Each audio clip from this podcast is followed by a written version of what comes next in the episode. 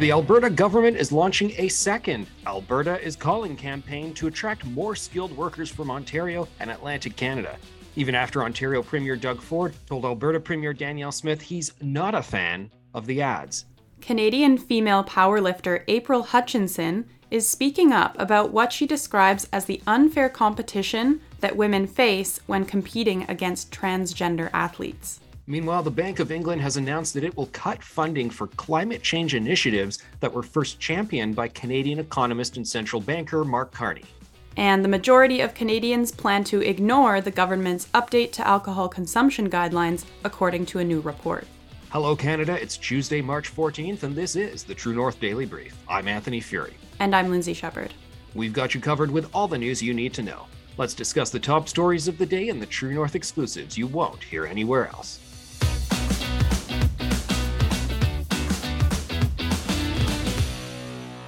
The Alberta government plans to launch a second campaign to attract skilled workers from Ontario and Atlantic Canada, despite the protests of Ontario Premier Doug Ford. The first iteration of the campaign, which ran in summer 2022, targeted skilled labor workers living in Toronto and Vancouver.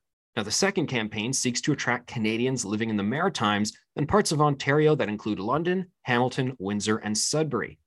In a keynote speech to Alberta Enterprise Group members on March 2nd, Alberta Premier Danielle Smith said that Doug Ford told her he didn't like the Alberta is Calling campaign in the very first call that they had together after she became premier. And Smith said, quote, I said, I bet you don't, but we're going to keep doing it because it's working. A September report from the Alberta Treasury branch found that almost 10,000 more people moved to Alberta from other parts of Canada in the second quarter of 2022.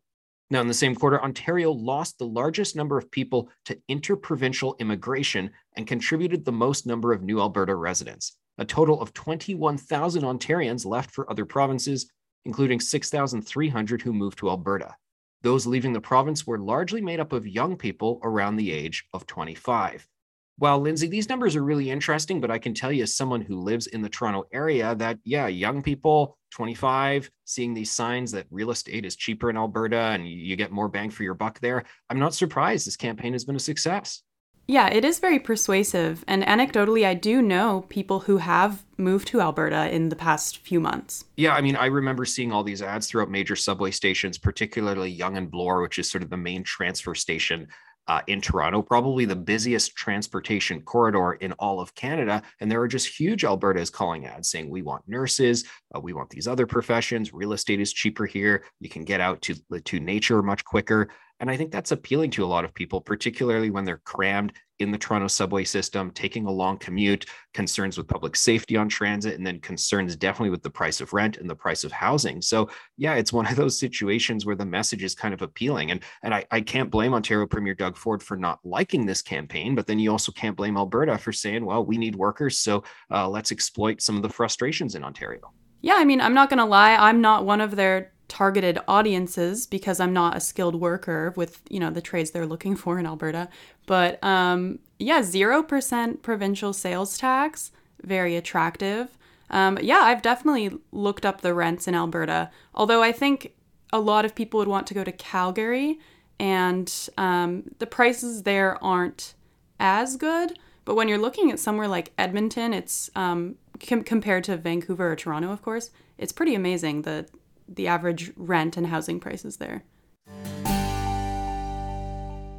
A powerlifter with Team Canada is voicing her concerns with the Canadian Powerlifting Union as they are allowing male to female transgender individuals to compete in women's powerlifting competitions.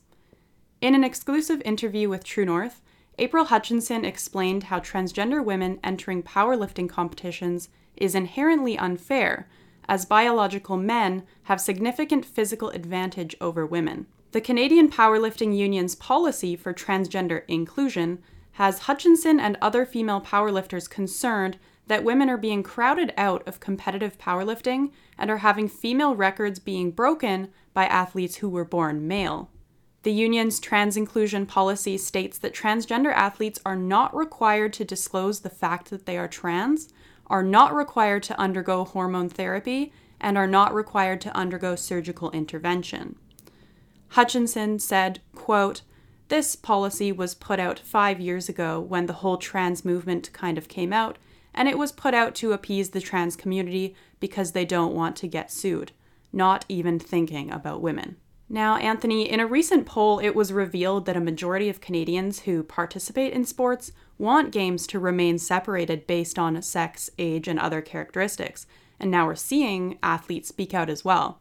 Will sports organizations come to their senses and stop appeasing the trans activists? You know, Lindsay, I think so. I think we're seeing things moderate a bit more and the pendulum swinging in another direction, particularly with female athletes at a high level no longer being afraid to speak out. And when it comes to something like powerlifting, I, I, mean, come on, it's just pretty clear that someone born as a biological male has a, a strong advantage there. One only need to uh, look at what happens at gyms in terms of men weightlifting versus women weightlifting, and it's it's kind of obvious that if anywhere you're going to see a bit of a pushback on it, it's this issue here. Yeah, I think that's something you learn in you know PE class in grade school or high school is men just have more upper body strength and of course, you know, women's bodies, we were we were made to birth children. We're we're built differently. It, but it's good that they're I well, I don't know if the powerlifting union is acknowledging this. I don't think they have yet. And I guess the question is when we're going to see more organizations come around and acknowledge all of this. I go back to the original critique that Caitlyn Jenner made of these issues, saying it's ultimately about fairness. And I think everybody knows there's a fairness issue here. It's not about inclusion or exclusion. Uh, I don't think there's people out there saying, oh, you're transgender. So you just, you know, you can't have an athletic life. You can't play sports. You can't play in rec leagues or what have you. When we're talking about high stakes competitive levels like this, I mean, clearly it's just not fair. The Bank of England announced that it will cut funding for climate change initiatives first championed by Canadian economist and central banker Mark Carney. While serving as the bank's governor from 2013 to 2020, Carney led several sustainability efforts, including climate change insurance risks, environmental, social, and governance scores, known as ESG, and more. Now, according to Bloomberg News, inflation and current fiscal challenges mean that those projects will no longer get the same priority as the Bank of England dedicates more resources to traditional economic concerns. The organization Net Zero Watch welcomed the shift, saying that it's long overdue. In a press release, Net Zero Watch said, quote, its obsession with climate change, promoted and pushed through by its former governor, Mark Carney, in tandem with government ministers, has for years distracted it from its main responsibilities. Instead, it has been enforcing ESG disclosure guidelines, carbon testing balance sheets, and promoting net zero policies. Net Zero Watch Director Benny Peiser urged the bank to further abandon, quote, green virtue signaling and focus on the country's financial system.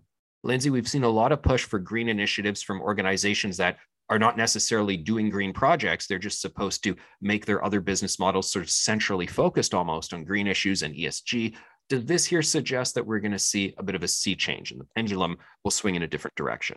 Well, I know that um, I've never heard anyone in my life ex- express any concern for an ESG score. What people are concerned about is grocery prices and cost of living. So um, I can see why this is kind of falling apart. No, certainly. It's a good point because it's one thing if you say, I'm in a green energy company, I'm worried about solar panels or what have you. So every second word that you speak is about green energy initiatives. Okay, fine, makes sense. But a lot of the push we have seen is organizations that have nothing to do with green initiatives are expected to make everything about green in a way that can actually affect their bottom line and get in the way of producing their core product, their actual line of work. And we're seeing from a lot of senior financial people, Jamie Dimon is one of the leaders of, of the entire American financial system uh, in terms of his work at his major bank there. And they're all saying, we got to ghost away from this now. So I guess we are going in a different direction. And good on the Bank of England for uh, taking the lead on that. Maybe we'll see Canadian government follow. In an Ipsos report released on Sunday, 73% of respondents said Canada's update, recommending that alcohol consumption remain below two drinks per week, is unlikely to affect their decision making. A large portion of Canadians felt skeptical about the guideline or distrusted the government behind it. The report said, quote, Canadians don't appear set on radically changing their behaviors. In the report, 57% of Canadians said the guideline of two drinks per week is so low that it lacks credibility, and slightly fewer, 52%, said the recommendations are a fear mongering tactic. What do you think about this, Anthony? Well, it's just such a whiplash compared to what things used to be we remember these reports saying a glass of red wine a day is good for you. And of course, that equates to being seven drinks a week. Now we're suddenly told two is the maximum that you can hit on an entire week. I think there are a lot of people who read that and thought, oh, yeah, two a day. I agree. I shouldn't, shouldn't have three pints. I'll just have two pints. And they, wait, wait, wait, what? No, two a week? That just seems overkill. So I think because of how uh, firm it is in the other direction, people just aren't taking it seriously. What do you think? I agree that it does come off as a little bit um, nanny state ish. Uh, it does seem very low, but I'll also say, you know, I'm a two drink a week kind of person, so uh, and I I like the balance I have with that. Um, you know, I've got young kids at home, so it's nice to have a glass of wine sometimes. I, I hope a glass of wine is still considered one standard drink. I would think so. Um, but when you look at the research they did here, they do it on a on a kind of sliding scale. So they say up to two standard drinks is, I think, a, a low risk um, of of uh, cancer. It's, it's, they're basically linking it to cancer. And then if you have three to five, it's a moderate risk. So they kind of present it on a scale, which I don't think came across in a lot of other communications. I guess it's still a shocker to be told, well, you know, you're going to get cancer if you have more than two drinks per week, kind of thing, which, if that's what the research is indicating in terms of risk, so be it. But I think people are also going, well, okay, I know having a burger necessarily isn't that great. I know there's really no positive benefit to ice cream aside from it just making you feel nice. So, do we do recommendations about that stuff now, too? Well, something I found surprising was how, like you said, um, it, it is kind of, you know, the common line that one glass of red wine is maybe actually good for you and has uh, antioxidants and is beneficial. Um, and that research and science is just kind of suddenly discredited and disappeared. So I'm going to have to look into that a little more because I feel like it still might be good for you. That's it for today, and don't forget to check in at www.tnc.news throughout the day for all the news you need to know. And if you're able, please consider supporting independent media at donate.tnc.news. Thanks for listening and have a great day.